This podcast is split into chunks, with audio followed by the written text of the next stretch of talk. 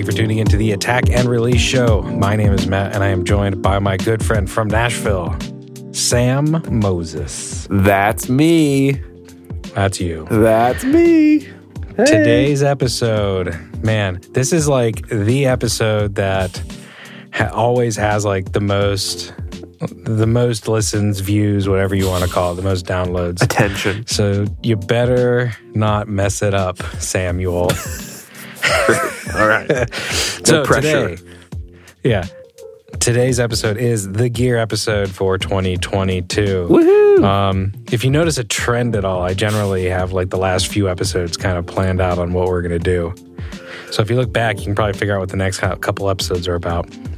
So this is the gear episode. Um, but before we get into this one, yeah. Samuel, take us into a little bit of housekeeping. Woo! I'm going to adjust my mic while you're doing that. Cause housekeeping, ew. housekeeping, housekeeping. Hello, my friends, listener, audience. Hi, hi, hi, hi. A I robots in the future that will go back and listen to our podcast and learn about audio. Uh, thank you so much for listening. Thank you for being with us uh, for another episode. This is that great, unique time you have to help us out. Screenshot this episode. Screenshot a past episode if you want, or a favorite episode. Post it on Instagram. Tag me at Moses Mastering. At For the Record Mastering. We will reshare it, we will cross market, and then we will all grow our community. Y'all have been doing such a great job of that. We are so grateful for it. Truly, truly, truly. Um, the love from the community has been great. We've been learning to individually, like, more about our audience, who y'all are, and we've formed some friendships, some relationships, some work relationships, and that's been fun this year. And so we'd like to keep that going. Also, one other big help thing would be uh, review. A review on uh, Apple would be awesome. That actually helps us go very far into the podcast universe, we have learned. Um, and so if you have not left a review yet, some stars, review, that would be awesome. It would take you probably one minute or less, unless you forgot your Apple I D, which I've done it. And at this stage, you got to like verify it so many different ways. So that might take you like five minutes. So allow five minutes if you don't know your password or Apple I D. Uh, if you do, though, it'll take you like one minute. Leave us a review. Give There's us another some Apple love. I D. What's that? You need it to do. You need it to do anything. I know, but sometimes on updates, software updates, they'll make you type it back in, your password. And if you have forgotten it, then you Uh-oh. have to reset it. I'm speaking Uh-oh. from personal experience. And then it wants to, like, if you have multiple Apple devices, you just have to verify it from a different device. And then once you sign oh, out, then you got to sign in, like, the other devices, because it usually wants to kick you out of every device and then make you re-sign in. And then, of course, every app requires you to have it, so... like different apps will be like, type in your password again. And it becomes this kind of chain reaction of uh, a blunder for like the next week. You're going to be randomly Ugh. typing in your new password. Gross. Anyway, I've done that a few times. Not great, but get us back on track. Housekeeping. Screenshot, share it, tag us on Instagram, Apple, leave us a review, some stars. We love you. Thank you so much. Housekeeping out. Jeez, so clean. Whew. Wax on, wax off. Mister Miyagi style. Mister Miyagi'd. So Sam. So Matt. Is gear necessary to be a good mastering engineer? What a great question. Trick question, of course it is. Here's the episode. I'm just kidding. You wanted I'm to answer kidding. that?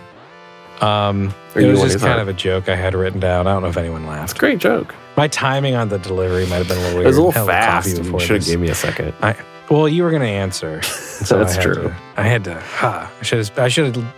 T- I should have teed you up instead of get into like question. a twelve-minute monologue before I get to the joke.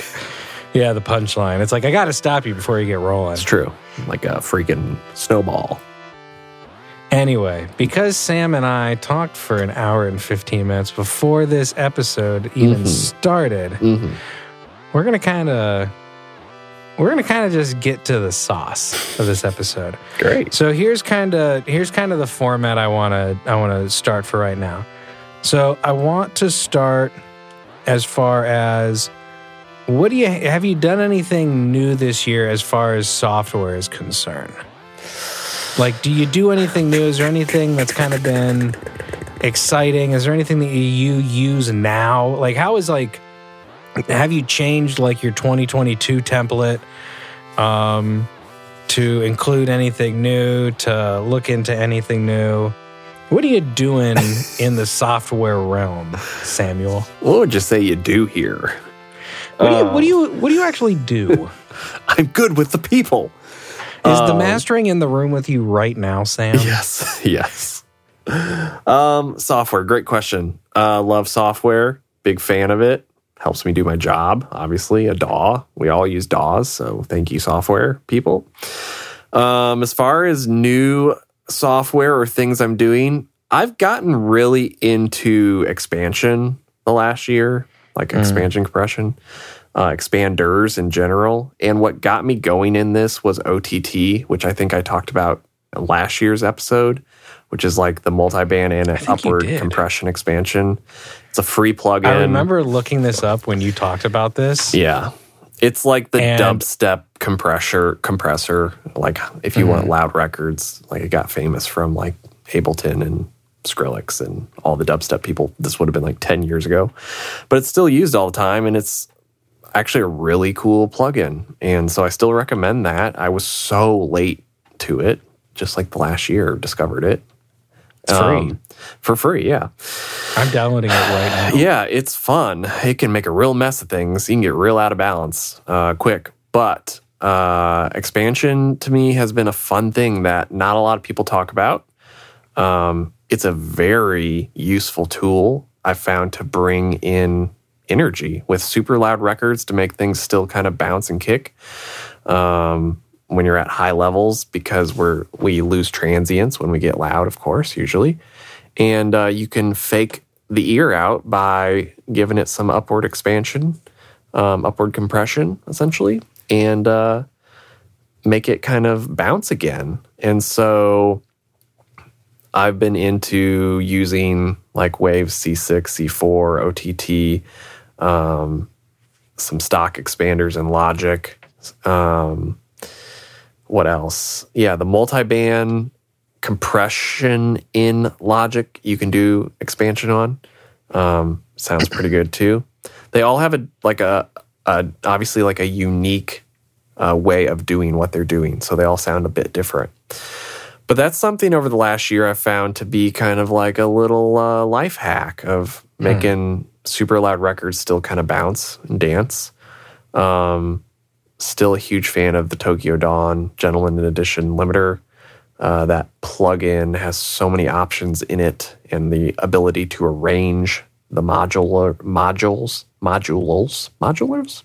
How do you say it? Modules, modules, modules. Those are modules. Give them back. I don't know why I just thought that, but that's how it sounds in my head. Um, anyway, that plugin's amazing. I've gotten really big into, uh, this is so, probably should have been into this before, but like studying meters. and uh, I've, I've really gotten into studying like where does a song meter once it's at final volume in R M S, dynamic range, and L U F S, and any other kind of meters I have. And uh, from that, I've been really able to, I'll say, master a song more consistently, in theory, by using meters. Um, if you figure out a system and what to look for on your meters, you can, I don't want to say it, but I feel like I can almost master a song without hearing it. Oh my gosh. Mm-hmm.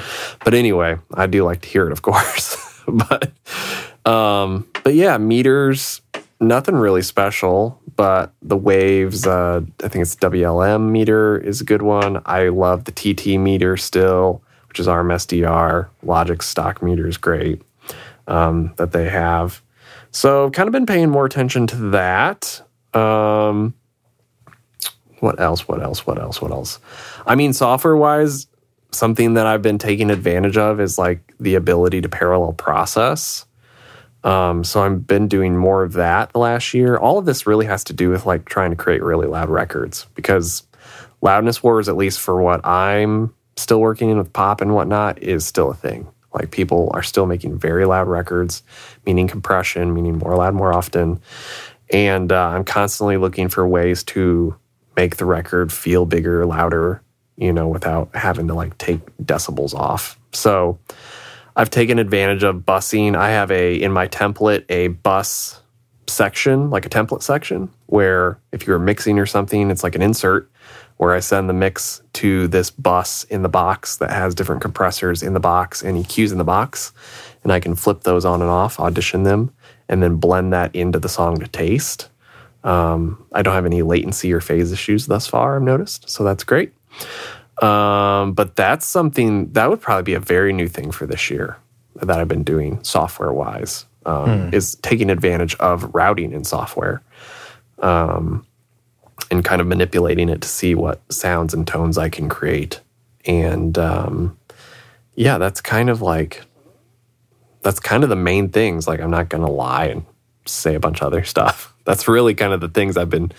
When I think about software, that's where my brain goes of like what I've been doing in twenty twenty-two. It's like mm-hmm.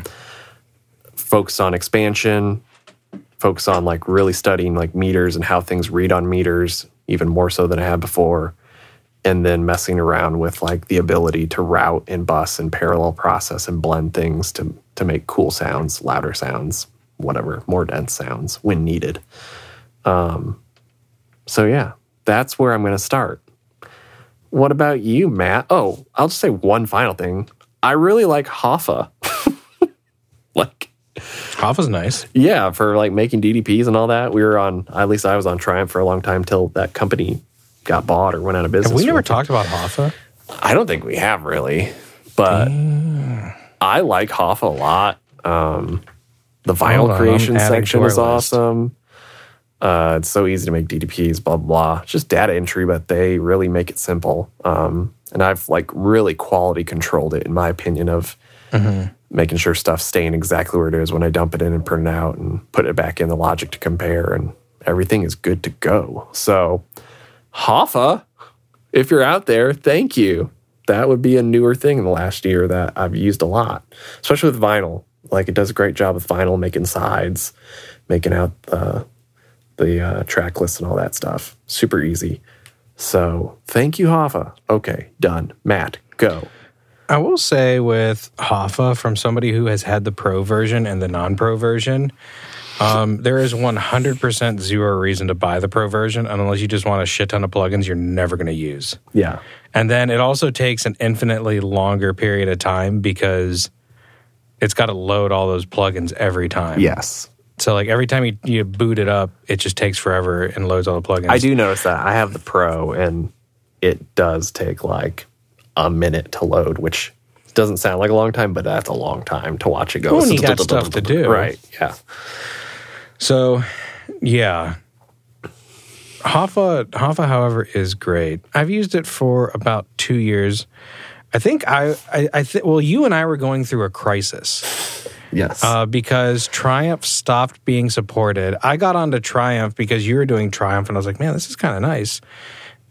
And I think we were the only two people in the world that ever used it. Yeah. Um, because I didn't see anyone else having much of an issue whenever they kind of went under. And then there was some like company out of Eastern Europe that bought the whole thing, and then they gave us a th- like a copy of it, and then it never worked right, and then it stopped being supported.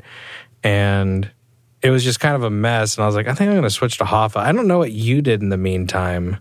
You might have gotten it to work. I think you got the old Triumph. To, you got the you got the newer Eastern yeah. European version of Triumph to work, I remember. Yeah, for a bit. But like, it was kind of weird. My O S. Um, but dude, this is going to sound really weird, but like to mastering engineers, like, you're going to one hundred percent understand what I'm saying. But like to everyone else, you're going to be like, that's kind of a really weird, specific thing to say. The fades and the custom fades that you could do yeah. on Triumph were the best. Yeah, you, it would just be like the sexiest sounding fades. You could do as many fades as you wanted on a track to make whatever kind of fade you wanted. And it was It was really cool. But then it's like you do that fade in another program like Hoffa, and it's like, I mean, it's kind of there, but it's like not as like sexy sounding as Triumph had it. Um, yeah, you stayed with Triumph, and then I went on to Hoffa, and I was like, if you ever decide to get off Triumph, I think, I think, I think this is this is the right ticket. Mm-hmm. And I know Frank with Fuselage Mastering. I was talking with I talk with him a lot. Um, he was on, what was it, like Sonorous or something like that, and he was talking to me about that. I did that for a while afterwards, um, and then I eventually went to Hoffa, and I really love how you can send the D D P player and everything. It's so nice for a client that like you buy you and. Okay, also say, Hoffa is like a hot mess when you go to like buy a product because they have it all freaking listed out. So you kind of need to go in there and understand what you're going to buy. And then you're like, okay, I'm going to get this. And then you get it. Then you download their manager. And then their manager is just like a ton of programs. And it's like, no, I don't want all of this. Like, I got it. I just want this. And be like, but was it this or was it the pro one? I'm a pro. Do I need the pro one? It's like, no, we don't need the pro one. It just says pro, Matt. You don't need the pro one. And then you click it, and you like you hope it's the right one. But in my opinion, what you need is you need the D D P play, and you need the C D D D P. The C D D D P is like kind of what you need to make the stuff, and then the D D P play is like you have this D D P player. You can make players for clients. You can preview D D P, and you can also um, something that's a huge value add for my clients is you just push an enable button. And if they don't know if they're going to do C Ds at any time, but like they kind of think they do, they're not going to do it immediately. Um, you just enable a feature that allows them to do a C D burner, and it just turns on a C D burner that's inside of it if they have a C D drive. And now they can make their own little like indie C Ds for their own like little merch table. And that's a pretty big value add, I think, for clients. And then for you, it's like you can upload your logo to it. So whenever they upload or bring up their D D P, it's got your logo that pops up. And it's, I don't know, in my, well, once again, it's it's a big value add for me um, in how I deliver for stuff. So anywho, I do recommend Hoffa. I do think it's nice. Um, moving on. I do think there, wasn't there like some type of... Was it Hoffa that had some type of integration to where... Something had an integration recently to where you can make D D P as a plugin. Mm. I was complaining about this in a gear episode a long time ago. Um, like, why is no one making just a plugin where I can just enter my own metadata? And... I'm sorry, not D D P as a plugin. I'm, I've just said D D P too much. Yeah, I know what you're saying. Um, Yeah, where you can make metadata just as a plugin that you can put on any D A W and it just writes to it. Um, it might be Hoffa. I can't remember. I'll have to look that up. Maybe I'll get to you back in the next gear episode. Anywho, new software for me. Did you have anything you wanted to say elsewise? No, no, no. No, go. Okay. No, no, no. Go, go, go. Um, let's see. What's new for me this year? Um, I've talked about it. I don't know if I bought had this bought in the last one. Um, Pro R, I on stuff that's just like super dry, like FabFilter Pro R, just like kind of blending that in as. Um, it's funny how reverb can act as a compressor to a mm-hmm. degree. Like it just glues things together. That's really nice. Saturn two, I did buy per the per the recommendation of the last gear episode. I remember we talked about that. Um, I really like it a lot. Um, I do think it sounds better than like the regular Saturn.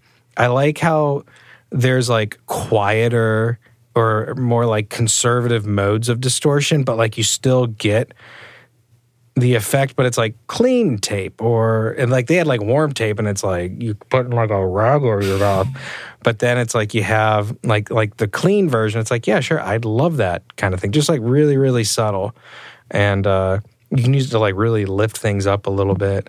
Um, let's see, I did not get the new Ozone. I typically skip. I normally do every other things. I'm kind of glad I did. The new one kind of looks confusing. I don't really understand. They're trying to turn everyone into a mastering engineer. I mean, whatever. Ozone nine's fine for me. I have no desire to upgrade to ten. I also didn't do Ozone or I'm sorry, I did, also didn't do R X ten. I normally skip, I'll normally just do odd numbered versions of it. I guess I skipped eight and I had seven last time too. Yeah. Anywho, I would be more apt to a, to upgrade R Xs before I would Ozones for everyone. Mm-hmm. Because R X, it's like, it only gets better as far as functionality is concerned. And as far as like your ability to like make something more professional sounding or like remove certain weird things. I remember there was like this live show where like I removed a whole air conditioner from like this live show. And I was with R X and I was, my, my mind was blown. I thought, and it's like, it was removing the air conditioner, but there was also a freaking cello like being played and it didn't touch the cello. Like I'm talking like kind of same like registers of the frequency spectrum, and that blew my mind. Um, I did download, I bought that Soundtech, that M E S four thirty-two. I probably should have just demoed it, but I guess I'm like a masochist with money or something. Um, is the masochist the one that likes getting beat up? I don't know. I'm not Googling this. I don't want Google having that information. Whatever. Um, anyway, anyway, that thing is freaking delicious. Um, it's not like a Massive Passive where like every frequency sounds fantastic, but it's just a really nice, clean E Q that if you just need to move some stuff around in really wide ways, um, it's really cool. I saw them post a lot about this in uh, Soundtech forums on uh, on the Facebook, and it's uh, they they claim it's a faithful representation, and that they got uh, um, what's his name, Burgess Burgess mm-hmm, mm-hmm. Uh, McNeil O'Neill, can't remember. Um, they pretty much got his blessing on the whole thing. It's like the first like Soundtech plugin that's like backed by Soundtech. Um, Yeah, that's cool. Let's see, I already had all that stuff, had all that stuff, had all that stuff. I got into those whole, like, the Pulsar things. I do have to say, so let's talk real quick about Pulsar. Um, this is my hot take. This does not represent, like, any opinion besides mine. Uh, the Massive Passive they have, in my opinion, is the closest Massive Passive I have plugin I have ever heard. Uh, U A's Massive Passive, Massive Passive, Um, sucks. Horrible. Um, I think Native Instruments is really good and really close. Pulsar, I think, has like hit the nail right on the head. I think it sounds fantastic. Their Very Mew, however, while it sounds like the manly Very Mew, it is freaking schizophrenic in operation. um, it can't, like, I will have it on the exact same settings as my Very Mew because I have the real thing. And this thing will be like slammed to bejesus. And um, the needles on mine will not be moving, and that won't be slammed to bejesus, but like it'll, like, I'll have signal running through it where there should be no movement of the device because the real device isn't moving, and the plugin is just like, here, I'll, I'll, did you just dial in twenty decibels of gain reduction? Okay, here you go. And it's like massive pumping on a classical, like, piano piece? Sure. And it's just it's just a hot mess. I can't get it to dial in. I couldn't really figure it out. Um, I'm not really the biggest fan, which means in two weeks I'm going to absolutely love it. Yes. Um, Soft Tube. I now own all the Weiss stuff. I absolutely love it. Um, I use that quite a bit. Tokyo Dawn. Sam talked me into that Tokyo Dawn limiter, the Gentleman's Edition. Y'all quit sleeping on it. It's freaking awesome. Yep. Um, as always, I'm still using the A T R one oh two by U A D. I really like it. I think it's fantastic. Um, I'd say the biggest change from this year to last year, if you listen to last year episode, I was not on the D M G audio train at all. Um, I didn't really get it, understand it, or whatever. And I just didn't think I had the time to understand it. I was like, I kid you not, I was just seeing if I could slam eight decibels into it the other day, just like on a whim without stacking limiters, and you can't hear it working at all. It's, and I, I mean, it was working, and it sounded really, really good. I'm not going to say that's how the final print ended up, but that's, I was just curious how much I could slam it before I started hearing stuff, and I was like eight decibels. I was just, and I think I was, t- I was like eight decibels on the threshold, and I was taking off, I think, four and a half or five dB. And man, I couldn't, I couldn't hear this thing working. So the Limitless is great. Essence is okay. It's a little finicky. I think the Weiss de-esser gets you a little bit closer, but um, let's stop talking about software. Great. Um, I think that's all I want to talk about. I'm kind of going through all my lists, and I think that's all I want to talk about. Um, okay. Uh, you wait real quick. You said you were messing with meters. What meters are you messing with now? Uh, well, I mean, I'm using the Waves W L M, which has been okay. out forever, and then yeah. the T T meter, which is dynamic range R M S, and then Logic's meters as well. So yeah, I just pull up um, like a combination of. I like the D R R M S on T T, and then L U F S on the Waves. I like. But I'm using, I'm not, I'm using L U F S to tell me what the high end's doing. I don't care about what L U F S is, yeah, which we talked about. Sure. But I'm using each meter to tell me what the song's doing sonically, more than compression or anything. Um, but that's a whole other episode. Yeah, I look at L U F S and I'm like, what the hell's that number mean? Right. Um, it, it really has no bearing on what I do. What I will say, though, is I use, um, what is it, the Brainworx meter. Uh-huh. I have that one out all the time. I really like kind of like the dynamic range meter on it. Yeah. Um, that's kind of nice for letting me know like what I have to work with still. And then I use the Klangheim, mm-hmm. uh, the V U M T. Um, I don't know if it's pronounced that or the V U M T. I Uh, watched a video where it was called the V U M T. I don't think it's called the V U M T because normally you produce V, you just you say V U, and so it's like okay, V U M T is kind of my guess. I don't know, um, but I use that. I like it a lot. I only use it in R M S mode. However, I have noticed that every meter registers things differently, mm-hmm. and so the V U M T is not always accurate. To, and this is why I use two meters. It's not always accurate, and it reads the tune a little bit different than the Brainworx meter. But if I need the most reliable meter I've ever used in my life, even if I'm using the Limitless, I will break out the FabFilter Pro L two. I will turn it as much off as I can, and I will use that meter because it is, to my opinion, the most true and accurate meter that that thing has. And I'm not talking, I mean, I, I don't know about L U F S and all that stuff, but as far as like R M S tracking and everything goes, the meter on the FabFilter Pro L two, in my opinion, is still the like one of the best meters out there. Um, I mean, even this morning, I pulled out that meter just to be like, or that limiter, just to, just for the meter, then I turn it off for the print. Um... So yeah, getting into analog, I do recommend a V U meter. Um, I think I can make a pretty solid case for a V U meter. Um, for me, at least, it helps me get to a better, it helps me get to a final product a lot quicker because I know where the references were kind of hitting on the meter as far as like the loudness or whatever is going, the mean loudness with R M S and whatnot. Um, And I, I, I, I don't.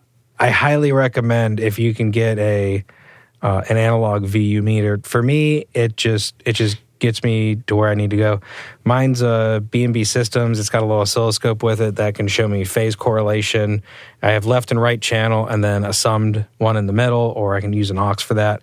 I like it a lot. I couldn't recommend it more. I know McCurdy has the, um, it's like the A T S one hundred that you, it's like, it's an old testing thing. It's McCurdy's a Canadian company, and you can dial it up, I think, to like, uh, to, Um, what is it, like minus four or something like that for the calibration for zero. Um, I have all my stuff at set, at, set at minus seven, and I think that's fine for the range that I typically use. Um, So if you do look up the McCurdy stuff, it's kind of, you find, kind of feel like a creeper, because there was an actress named Jeanette McCurdy, and you pretty much get like all these random autographed signs of her when you look it up on eBay. So that's kind of weird, and you feel weird looking that up. But I mean, I I kind of want one of those meters, so I might pick one of those up. Uh, the meter, not the signed autograph. Um, so and there are a handful of other people who do make meters, but I highly recommend it. Um, they're kind of fun, and uh, I, at least for me, that when, when when I need just tactile things, it just helps me get to where I want to go quicker than like on a screen. And plus, it's like embedded in my desk, and so it's like, yeah, just look here. I don't even have to look at the computer. Um. Anyway, let's get into hardware a little bit. Mm-hmm. Are you doing anything new from last year as far as hardware is concerned? No. End of the episode. Cue the music. I, I haven't bought new hardware in a couple of years now. And uh, I just haven't... I haven't needed to, thankfully. There's no itch that can't be scratched. I also own a good amount of gear now at this stage in my quote-unquote career. So mm-hmm. there's, of course, pieces I see every once in a while that I'm like, hmm, wonder what that would do, but... At the mastering, your Tube A P I? Yeah, I didn't even get around to it. I read the reviews, which were actually pretty good, but I just, after kind of looking over it, I'm like, this probably won't be like mas- quote-unquote mastering grade, or like what I wanted mm-hmm. to really do for recall and whatnot. So I didn't even dabble with it, um, because I was just like, if I was tracking or engineering, I'd for sure be buying this, but for mastering, I just couldn't find that it would be something I could go to all the time. Um, the stuff I'm curious about is more so like Soundtech or like vintage pieces, but I don't want to like, we talk about all the time, like about buying one of those, you and me, Matt, or something, and then you have to like figure out the tech stuff and like what happens when it breaks. And I don't want to like deal personally with that. Because I feel, Dude, it sucks. I feel like if I started using it, I would love it, which is great. But then, like, if it ever goes down, if that becomes like such a part of my sound, which is part of like why I haven't changed anything in my gear, mm-hmm. is like the pieces of gear I have seem to all be like rock solid, knock on wood, and I could, in theory, rebuy them outside of like the vintage Pultex, but. Because they're probably got some unique stuff going on for the, the age of them. But the um, overall, like everything I have, if I was ever in a pickle, I could probably pick it back up or get like one rented quickly to replace it. And so I figured out like I'm into like a, a stress-free analog world, I'll say, at this stage. Like I don't own anything that's that quirky. Like owning like an S S L console that like a channel goes bad randomly every other day and then comes back to life the next day. Um, so I haven't bought anything because I'm kind of very, I'm very satisfied with what I have. Also, if I was to pick up that vintage piece of whatever or go for like a real Fairchild at some point or something, I just know I won't probably be able to depend on it. And that freaks me out. Um, that some weeks it'll work and then some weeks it might not work. And I don't like thinking about being dependent on that as a professional. Maybe like someday I'll buy it for fun, whatever that means. But I like the older I get, and I made like an Instagram video on this like yesterday about like professionals are consistent. And the older I get, the more I want dependability within my process. I want predictability, and I want tools that like I know I can depend on every day to just be like workhorse things. Um, so yeah, that's one of the reasons why I haven't bought anything new, um, because I just really like the setup I have, and I know it works. I know I can pretty much take on any potential problem with the setup I have and the amount of options I have now.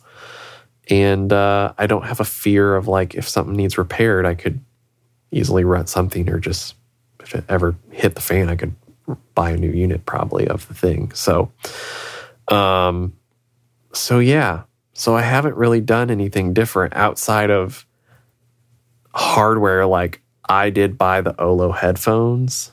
I'm going to say that was this year, I think. Mm-hmm. The beginning of this year.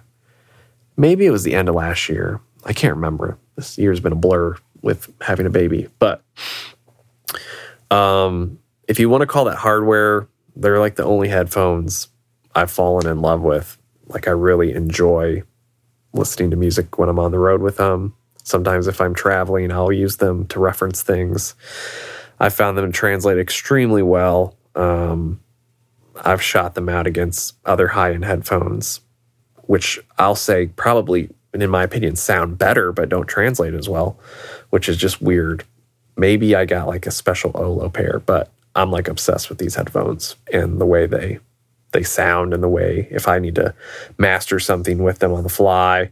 There's been times where I've mastered on my laptop with them, um, or like the baby's sleeping, and even though I have pretty much a sound, quote unquote, soundproof room, if I want to make sure that the one hour effort we just put into of nap time doesn't go to waste, then I pop on the headphones and start working in there. Um, had no issues with them. So uh, is it my preferred way to work? No. But are they freaking sweet? Yes. Um, do I trust them? Yes. So yeah, that's probably the newest thing. Addition would be like, you know, finding headphones I finally actually like and think sound good and actually translate really well. Um, so yeah, that's kind of my hardware journey. Why don't, for the people who are new to the podcast, because I know like every year we gain like a bunch of followers. Yeah. Um, why don't you just kind of run down your current rig? Oh, okay, cool. Uh, well, it starts with everything's running off MacBook Pro, uh, just like two years old MacBook Pro. Uh, fully spec'd out in theory. And then next is the Lynx Hilo as my converter, which I've had for many a year now. Still love it. Super clean. Uh, that goes out to the Barefoot oh ones that are on uh, Sound Anchor stands. And I mentioned the stands because they are a game changer um, to mm. any monitor. It's like putting great tires on a Ferrari.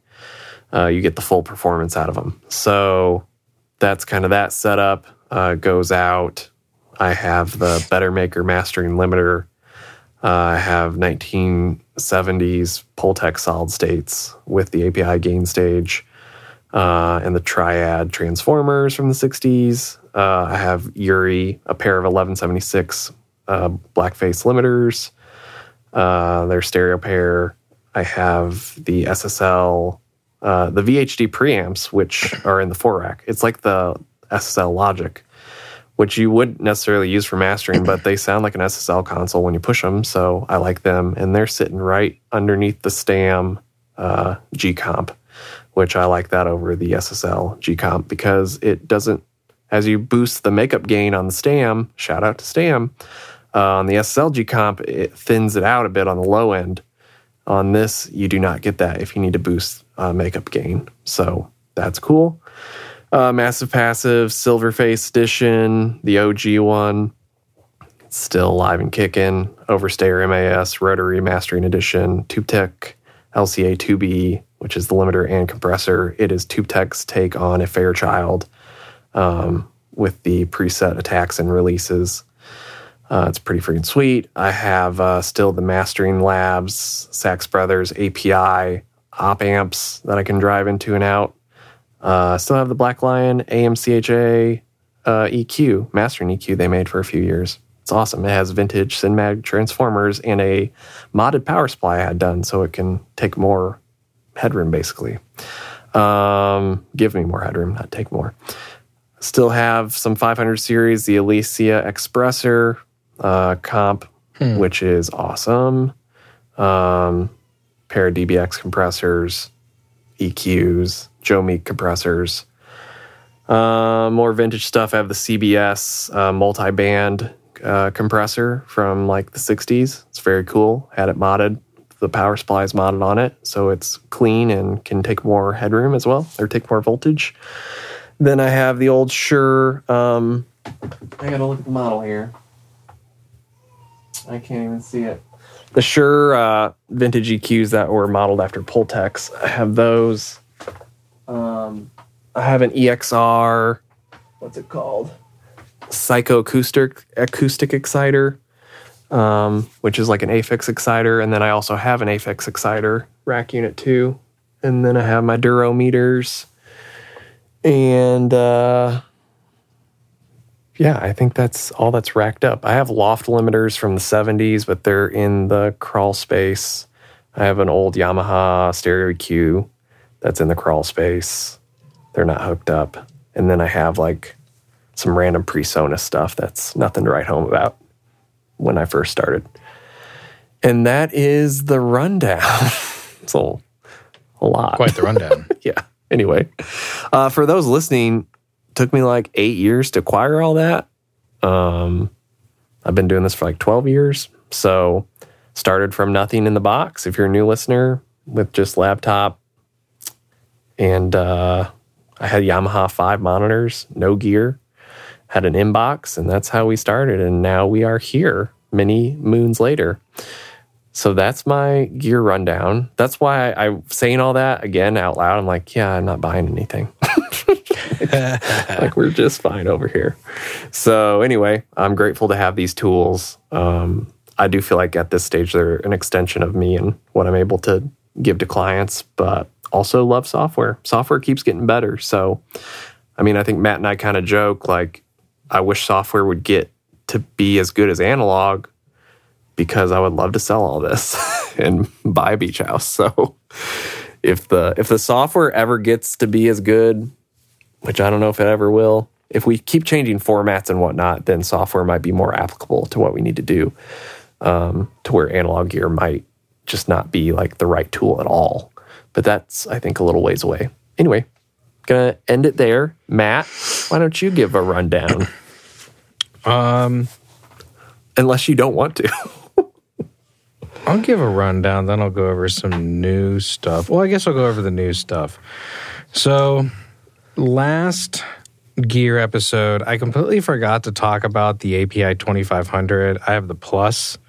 Um, uh, if you like really want just like that thwack that it has, I can't recommend it enough. Is the Plus worth it?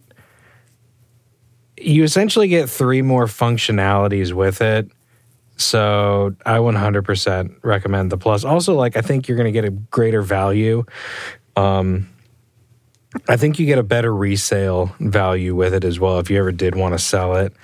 But I can't recommend it enough. I'm not going to say that I bought it for because I master this stuff for a band that I wanted more thwack from.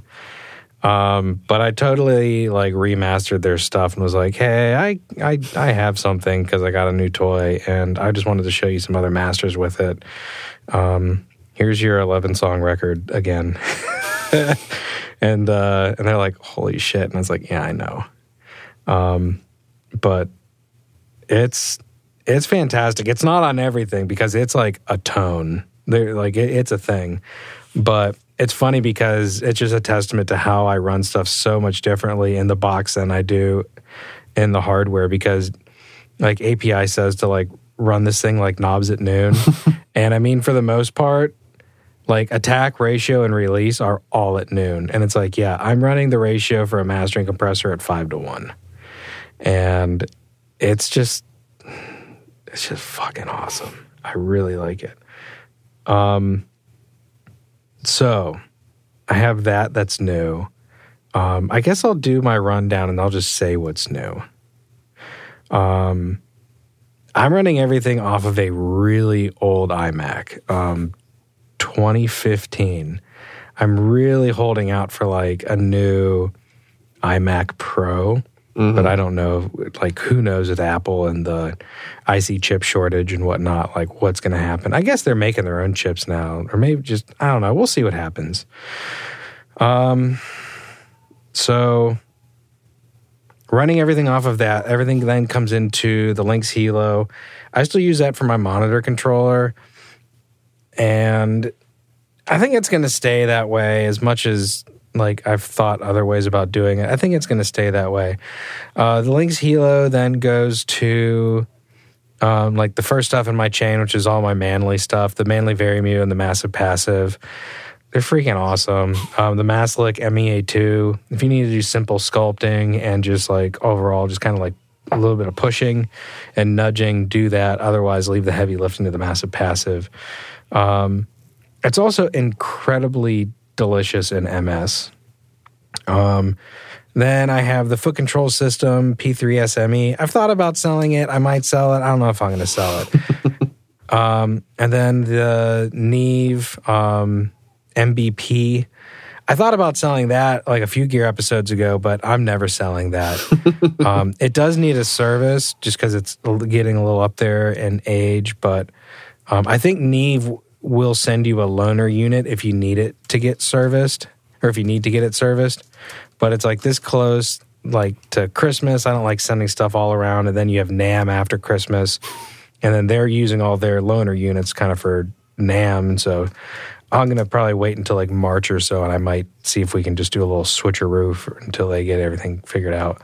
Um, but the Foot Control Systems is pretty nice. Um, I u- normally use it to stage into the M B P.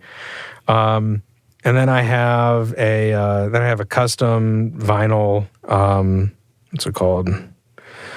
Ba ba ba ba, like de-esser kind of thing, high frequency limiter, uh, acceleration limiter. It's fantastic. Um, that is custom made for me, and I love it. I hate the high end. S is my least favorite letter. And then it goes into uh, Maslic M P L two, which I love. Um, it's criminal how expensive they are now, but I don't recommend the dual mono one. I recommend this one because you have a limiter and you have uh, like M S functionality in it.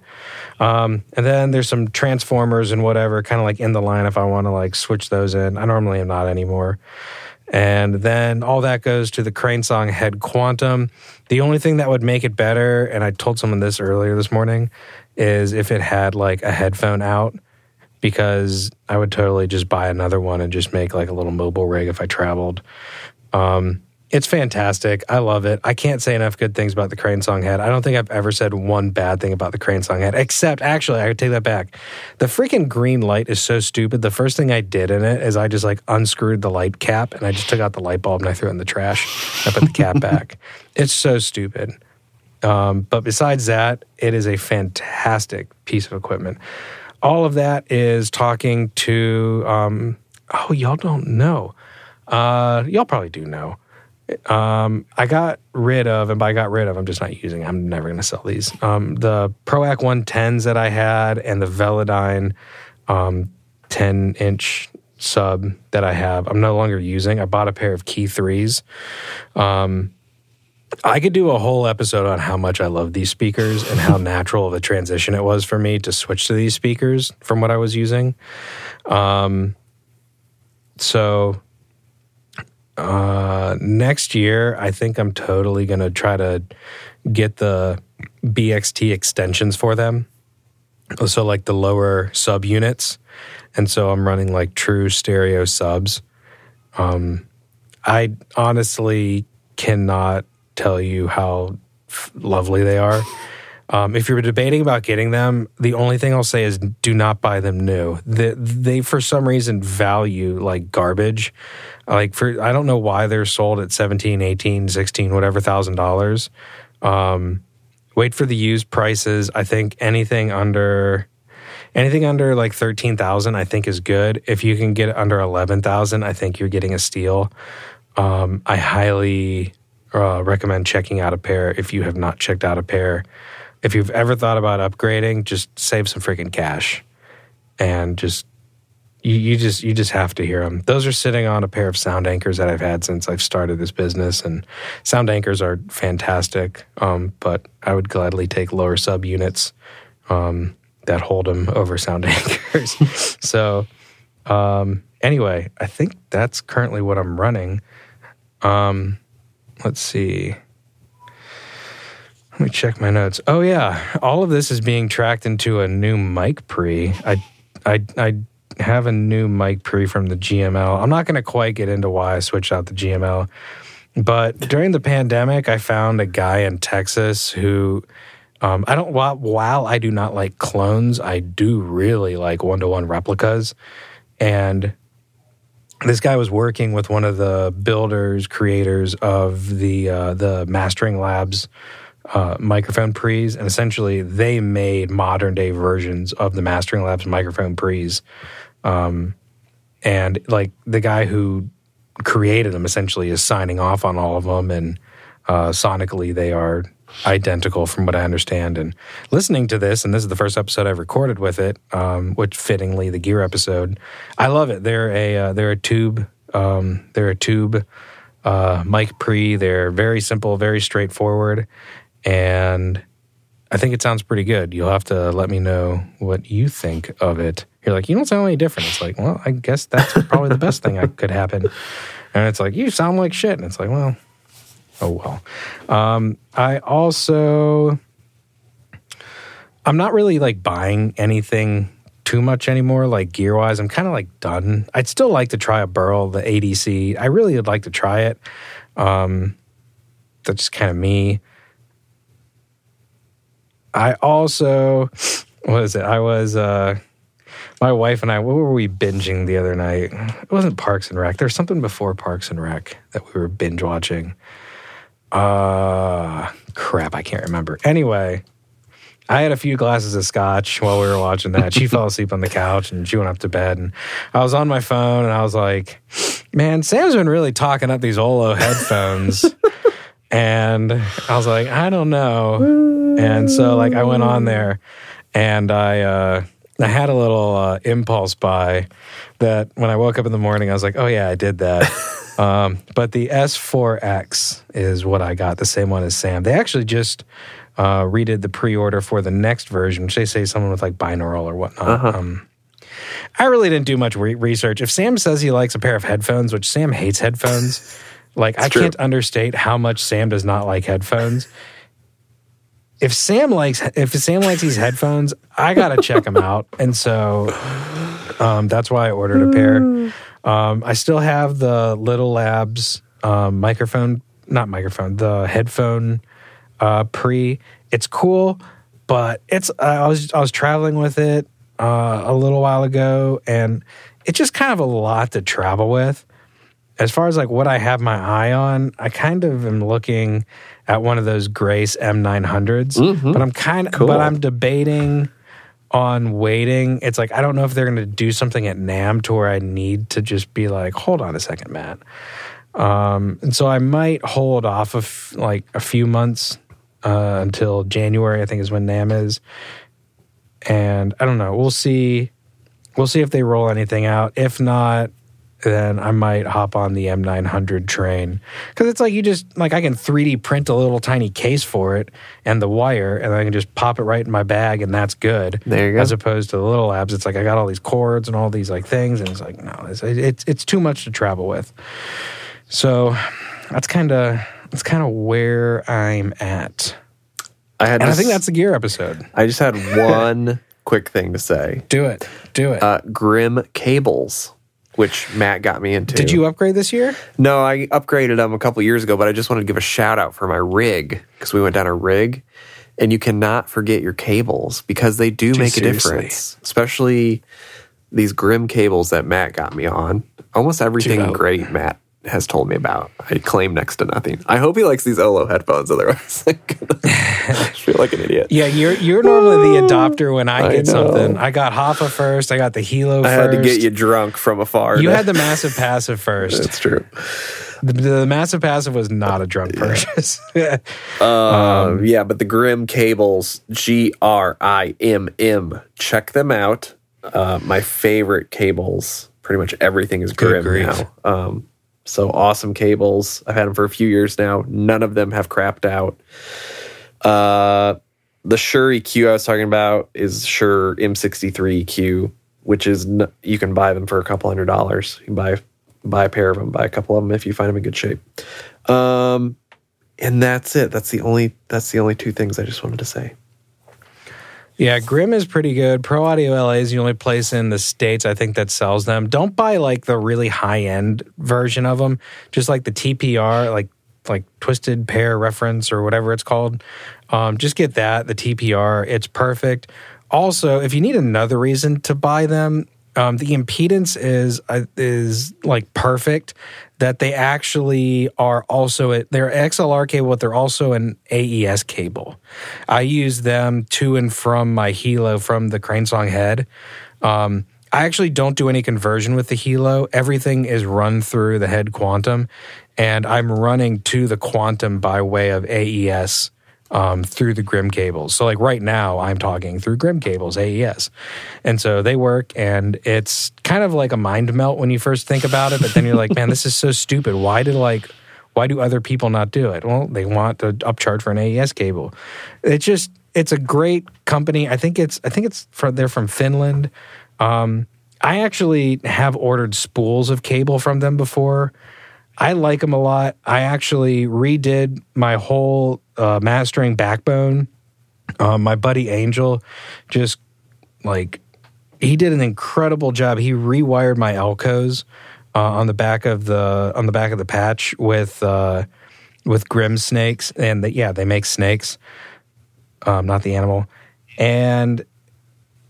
It just, it just, everything clears up. Like if you just want to hear the piece of gear and you don't want to hear some B S cable in the way, Grim's just the way to go. I cannot recommend them enough. Um, I almost don't want to tell y'all about them. They're like legit a secret weapon, as silly as it sounds. I love Grim cables.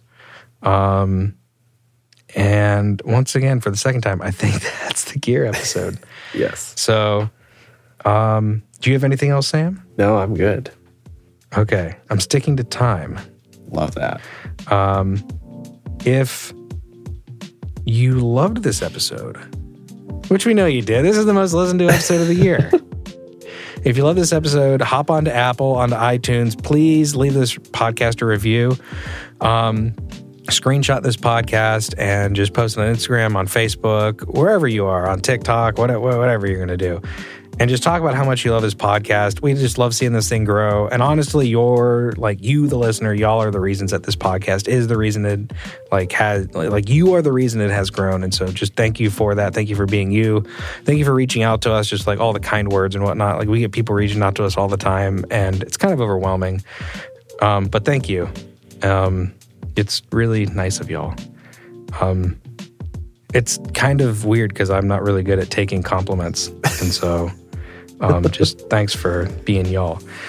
Um, if uh, if you like the beat in the background, thanks Sam for it. If you like this episode, thanks Sam for it. He's the one who puts them together, and he does an absolutely incredible job. So thank you, Sam, for doing that. Mm-hmm, mm-hmm. Uh, I really couldn't be more grateful. If you need a mastering engineer, Sam can be found at Moses Mastering.